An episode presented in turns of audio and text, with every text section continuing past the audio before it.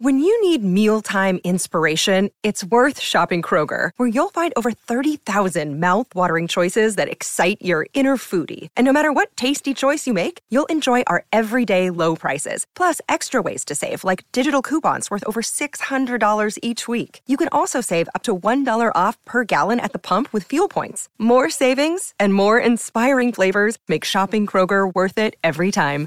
Kroger, fresh for everyone. Fuel restrictions apply. Penn State basketball coach Pat Chambers apologizes for a controversial news comment. Urban Meyer breaks down the Lions and their chances of making the college football playoff. What happens if a Penn State opponent can't play this fall because of the coronavirus?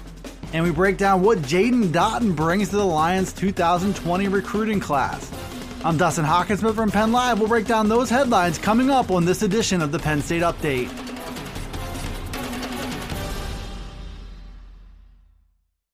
Penn State basketball coach Pat Chambers made headlines on Monday following the revelation by former player Rasir Bolton that Chambers used the word noose in a one on one meeting with him in 2019. The phrase Chambers used at the time was that he wanted to loosen the noose that's around your neck. Bolton revealed that comment in a story by Jesse Washington of The Undefeated, and he cited it as one of his reasons for transferring from Penn State to Iowa State. Bolton also put out a lengthy statement about the issue and criticized Chambers' lack of an apology and the way Penn State handled the situation. Chambers issued a lengthy apology on Monday, and athletic director Sandy Barbour also put out a statement. Meanwhile, team captain Lamar Stevens came to his former coach's defense, and another former captain, Josh Reeves, explained to Penn Live's David Jones the problem he had with the remark. It all comes at a time where athletes have felt empowered to speak up about racial inequality and any instances of discrimination they have faced along the way. It was a moment Chambers said he's trying to use for personal growth to become a better coach and a better person. Former Ohio State coach Urban Meyer had some words of praise for Penn State's football program over the weekend. He talked on Fox's Big Noon kickoff show about the Lions' chances of making the college football playoff in their bid to close the gap on the Buckeyes in the Big Ten.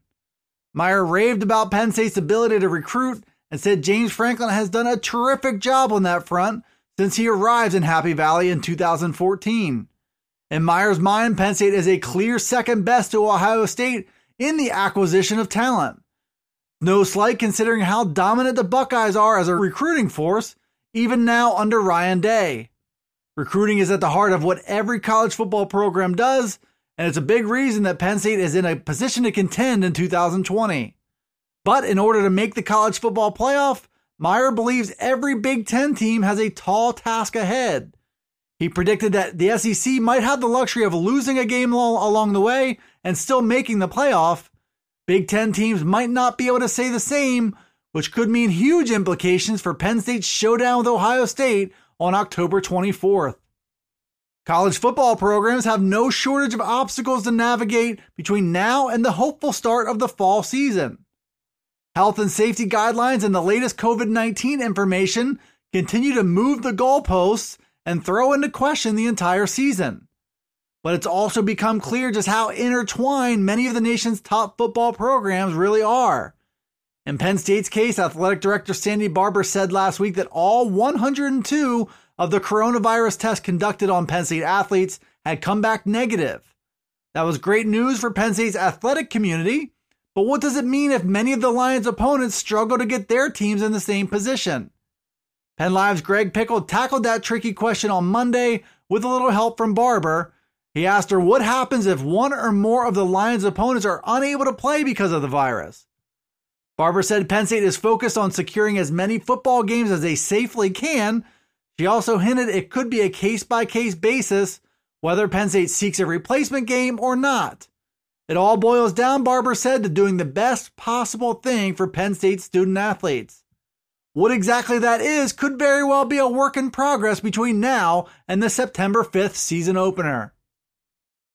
Penn State saw 11 of its 27 class of 2020 recruits enroll in classes in January, only to have them leave campus and finish their first college semesters on their own. Wide receiver Jaden Dottin was part of that group, but managed to make nice progress in the weight room before having to go back home in March. Dottin bulked up from 170 to 182 pounds in two short months before spring practice was ultimately canceled. He was under the microscope on Tuesday as part of a Penn Live series looking at every member of the 2020 class. Dottin's early arrival was an important first step in his development. He has all the makings of an outstanding possession receiver, but he still has plenty of work left to do. The next step will be to bulk up around the 200 pound range to make use of his body control and his strong hands. Dottin isn't a straight line speed threat and still must work on his quickness and acceleration on his routes. But in the short passing game, he has a chance to really thrive as a nice safety valve in the Lions offense. In order to get there, getting bigger and stronger will be keys for him, as will ironing out his routes and technique to be able to get open in a crowded part of the field. Dottin is a three star prospect from Connecticut who's well worth watching as a freshman.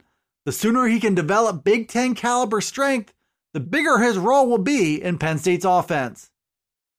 Thanks for tuning in to the Penn State Update Daily News Briefing. You can find it right here on Penn Live. It's also on Alexa, Apple, Google, Spotify, and Stitcher. Be sure to follow, like, subscribe, and rate the podcast wherever you listen to it. And get all the latest from us at PennLive.com slash Penn State Football. You can also check us out on Twitter, Facebook, and Instagram. This is Dustin Hockensmith from Penn Live signing off until the next Penn State Update.